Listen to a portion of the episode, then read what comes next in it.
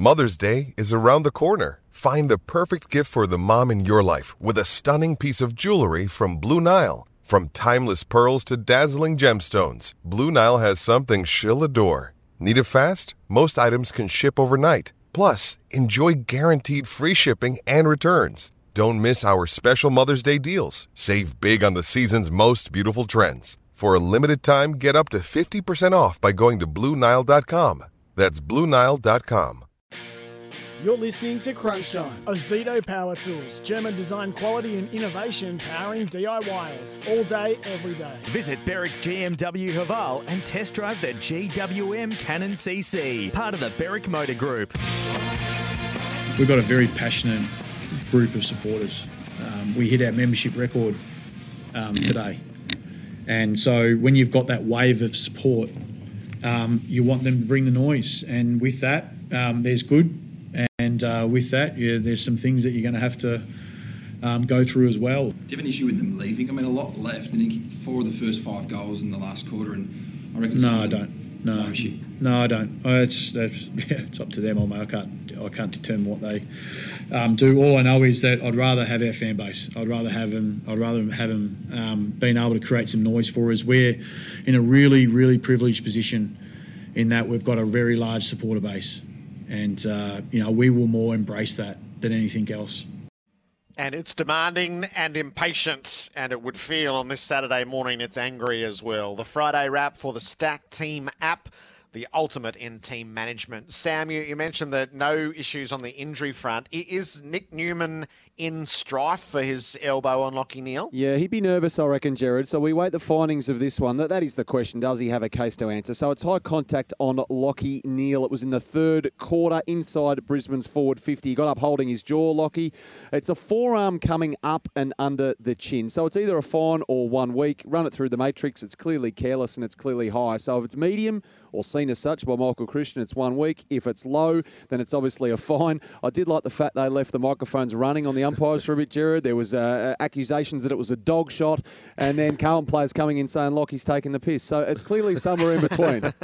Can- can- can just I'll, once again, I'll take Attila the Hun. I'll defend Attila the Hun. Um, contact was shoulder to shoulder block first, wasn't it? yeah, and then it Yeah. slipped up and under And the. then it was. So, do you think the intent was to raise that arm uh, um, previous to previous to the contact? Do you think his intent was to raise the arm to get him? what say you, defendant? I mean, these are the these are the questions for, Yeah. for Nic Newman. If so he, what I'm saying is, when you bump somebody, you do both arms come out, e- the other side and the side Hmm. that you bump with, and you stabilise for balance. And I don't think he deliberately tried to have that arm come up and clock him under the Go, chin. going to your criteria, I'd say it'd be medium contact to the body and low impact to the head.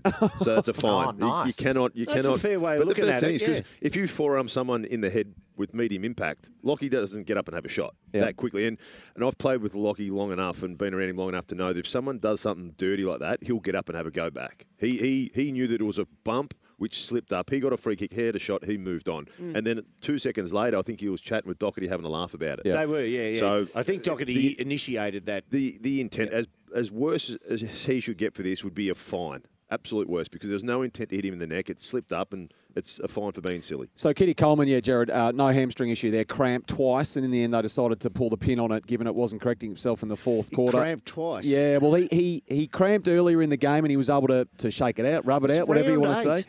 Go back out and play. But in the last quarter, they thought, no, they don't want to risk him, so they subbed him out. Obviously, with no Rich, no Zorko, they don't want to lose him as well. Harry McKay copped that drive by to the right eye, but said to be okay. And a bit of a watch, though, on Jacob Weitering. So that right elbow, obviously, heavily, heavily strapped. He looked a little bit sore. A watch this week, although the Blues confident there's nothing there. That, that Kitty Coleman one, I think it was the due to the intensity of that game. That first half was as quick quicker up and back game of football. There wasn't many stoppages. It was just a slingshot, intercept mark, off you go. And I don't think Kitty breaks any time trial records. So I reckon it just got the fatigue of him get to Has the he third missed quarter. footy? Has he missed? Or has he got a full body of work behind him? No, Uh, he's, he's been pretty good. I'm pretty sure this Yeah, this because year. but- normally cramping like that, if it happens again and again in a one game, normally happens in the first one, two, three weeks of the season when your body's really acclimatising to the heat and uh, and the intensity of it. Yeah, but that, wa- it was an intense game of footy last night. So I reckon du- during the third quarter, and then on- once you saw him getting a rub, that uh, you realised it wasn't much, but it was just precautionary. Hodgie, I enjoyed Chris Fagan laid it out there in the aftermath. They had built this game up Friday night in Melbourne, quality opponents. We were all looking to see if they could present their credentials, and so were they. As that's clearly how Chris Fagan had framed it with his team, and they met the moment. They're, in premiership contention, aren't they? Yeah, they are. For a team who has been top four the last four years, you've got to continue to knock. They've they've fallen short a number of times. Um, but they went and chased certain people. Derm, you said before about Carlton over the years have picked up people just because they've been Better than available. what they had. what Yeah, they had. yeah. They targeted people who they needed. Jack Gunston comes in, and Jack's not going to go and kick 50 goals from this year, but he's going to help lead. He's going to lead into pockets to, to create space for Hipwood, Daniher, and hopefully teach those other guys some forward craft as well. You got Ashcroft. Obviously, he's, he's a star, He's a good, good young player, isn't? No, no one Yeah. expected him to have the impact that he has, so he's been good. But then you sp- spoke about Dunkley. They came out and targeted people who they knew what they needed. Their midfield over the last few years has been really good attacking, but some say in big big games they, they lack the two way run. Ashcroft does that, and Dunkley definitely does that. Could Jarrod Berry not have been Dunkley's role? Yeah, He's a big body. He, he is, he, but he's he's capable of playing wing, play high half forward. He's an amazing athlete, Jarrod Berry. But that's where having the ability to understand and, and timing that Dunkley has, the experience that Dunkley has, it, gives, it just gives another bit of See, flexibility. The, best game I've seen Jarrod Berry play was in the final last Against year Melbourne. after half time against Melbourne, taking on Oliver, Petracca, and he's a big, powerful, strong body. And I thought that's the best game I've seen him play. I, I, um, Fags is going to let him be the dominant alpha male in the in the centre bounce area, you know, of that not the ruckman, but yeah, um, and and be that big body player. But they've targeted Dunkley, and has that shifted Berry sideways? I, I think I wouldn't say sideways. It's just it's a young fella developing different roles. We spoke about Wells Hasn't he developed already? He's about 25 now, isn't he? 24? 23, 24, but he's played a lot of it as midfielder, and then he played wing for a number of years. So it's just teaching him different roles. Missed one if, full year? If, if they didn't have Dunkley, if they didn't have Dunkley, Jarrod Berry would be given that role. But the flexibility of getting Dunkley, who's such a quality player, won Bulldogs BNF last year. You jump at someone like that because he can push forward and kick kick goals as well. So to answer to your question, Jared, they, they are in premiership contention, and, and what they've continued to do is build up games like this because where they're fallen short, in my opinion, I spoke about defensively running, but has the big pressure games got to them in finals, and they and all the players haven't stepped up to what they what their expectations are. If they build up these big Friday night games, if they build up these big top four games, at least by the time it gets to finals, mentally they've done it a number of times throughout the year, and it's not it's not as big of a jump from home and away to finals. It's a big. It's, it's just a smaller one going. We're playing a top four team in Melbourne, playing a top four team against Carlton on Friday night. This is the mindset players need. So when they get to finals, it's just another game, and that's where people can be calm and relax into a final, into a final series without overthinking the issue. they definitely seem well. They're de- they're more seasoned, which is natural. They are better stocked now, and I think they had that early season stumble against the Bulldogs. So they get the mulligan mm. for round one. That was just a, a horrid performance. They didn't quite stack up against the Bulldogs, but they have progressively improved since then. Their firepower, like, so they get four out of Cameron and Bailey. They get five out of the combination of Daniher, Gunston, and Hipwood and then they, they get that little contribution from McCarthy and uh, and Sharp Bobs up with a goal as well as they that that it does look really quite balanced. Um, their their front half at the moment. Well, if you look at the first quarter, they had five individual goal scorers. Mm. So it shows that, as you said, well, you look at the other end. I think Carlton did as well, but the Lions don't rely on anyone. And the way their system wants to work, and that's what Jack's trying to help with them, is that one week you might kick four, Charlie. The next week it might be Joey Daniher kicks five. But as long as you continue to play your role, do selfless leads, create space for your teammates, if you're doing that, the expectation is that they're going to do the same for you. So that's what's they're so hard to play against when they're moving the ball well, is because they've got five or six dangerous forwards who any of them can kick goals at when they when they need. So you know what it's like to play in a grand final. Their key forwards are they, and you sort of get a feeling on it. Are they premiership key forwards? If they come in with the mindset that they had after quarter time, yes, because if you've got blokes like Charlie Cameron, Cam Rayner, these guys, if they mark the ball all good and well, as long as they bring it to ground and make a contest, that's where the Lions' pressure behind the ball adds to the, the defence of the opposition.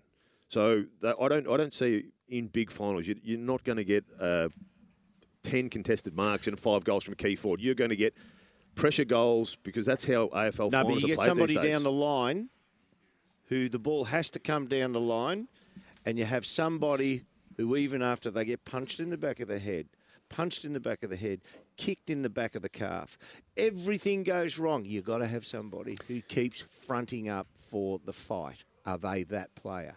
Yeah, well, I don't think they're going to get punched in the back of the head because you we do can't do that going for a anymore. well, if you, if It's you get- it's not the well, it's- 1980s where you're the- gonna- it's- the old it's forearms it's gone the in the back. It's colloquialism. If the bloke's spoiling the ball and you're caught under it, you hop a knee in the back of the Yeah. head while he's spoiling. So you know what I'm saying. You've got to have got- somebody who, when the tide is going totally against them, will keep fronting up against that physical activity, which is meant to wear you down and break you down. Are they that player? Yes, this is where I reckon they've learnt, the Fords. Danaher, Hipwood has definitely learnt. So they got outmarked early.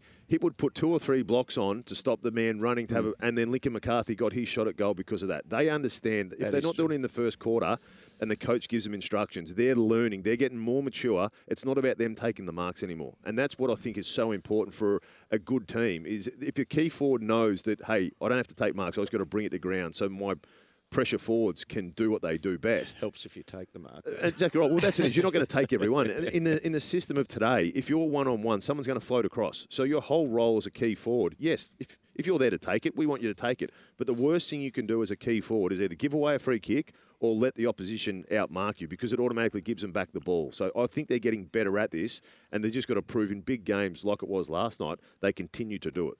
So, what do you think, Dermot? This was after round three. There was the commentary it gave up on the idea that Daniher and Hipwood could be the key forwards in a premiership side. Is Daniher is a profoundly better player when he is the second ruckman? It absolutely alters the way that he his involvement in the game goes, and it, I think they just have to keep playing him in that role. I I agree wholeheartedly. It, it just gives him a bit more freedom as well.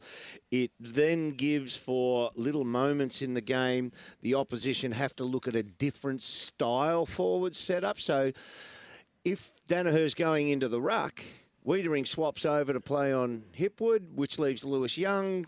Gee, we could go with a smaller bloke on Hipwood, so they start to alter their makeup, and that's what we saw last night. We can play a smaller backman who's more creative, so it, it does give you a different look at that. Um, I, it's very well, and we, we looked at the boys last night, and they led to right the right spots, and after half time, the right spots opened up because Carlton's game went completely off when they when Brisbane broke them down. That doesn't ha- to win a grand final. That doesn't happen unless you cop someone like Sydney last year, which is once every ten years. I'm st- I'm not ruling it out. I still need to see a greater body of work to say that Hipwood and Daniher, under the heat and stress of the best backline in the comp, which is what you're going to play against grand final day to win a grand final, I still need to see them give me, give us a little bit more of an indication that they are those two players. I think their their lineup is a lot more balanced than what it was. So round three, Agreed, they, they had they had Fort in, they had as the sec, second ruckman to, to Big O, Big O. Yep. That there made him just too tall because you had Daniher, Hipwood, and Gunston all in the forward line with one of the rucks resting when they're not on the bench down there as well. and So- Daniher's locked away in the forward line the whole time. and, and when you're not getting a game as a key forward who's got the flexibility to go up the ground. So I think as much as Darcy Fort is, was really good for him when they had injuries because he's a selfless forward, he'll put blocks on, you give the first option, and he's a capable ruckman. The balance having him out, ready to come back in when he's needed, they just look a lot better because there's, as you said, there's more versatility through there. And then if, if you put Daniher in the ruck, it adds another small forward. So there's now Charlie with Link McCarthy, with Cam Rayner, all these other small forwards that balance quite nicely. Have been Melbourne, have been Collingwood. They Collingwood. beat Collingwood. The quirk Yeah. of the fixture, they don't have to face Geelong There is until I one- think round 19. There is one thing, but there's a disclaimer on that. they don't The play old- the Gabba. The old, you got to come through Chicago. well, at the end you do, but they haven't been able to get to the end. yes, so I they'll- know, I know, I They'll, know. they'll but that's the potentially disclaimer. qualify for the Yeah. two home finals. Yeah. But can I That's just right. Fin- finish top two, Yeah. and they they are clearly going to be frighteningly hard to beat at the Gabba. More, I think, more so than they have been in their previous finals Geez, campaigns. geez, I love Charlie Cameron though. So that's 23 in his last five now. The guy, he's so strong as well, which I don't think he gets enough credit for. He's obviously uber smart as well. Once the ball's over the back, you never catch him. I would Jeez, he's Hodgie about him. He's a little man who plays angry after he kicks a goal. Plenty of lip he last goes up to Silvagni and tells him how he beat him. Tells Yep. him how he tackled. Got in the side a couple of times. Yep. Does he ever cop a clip?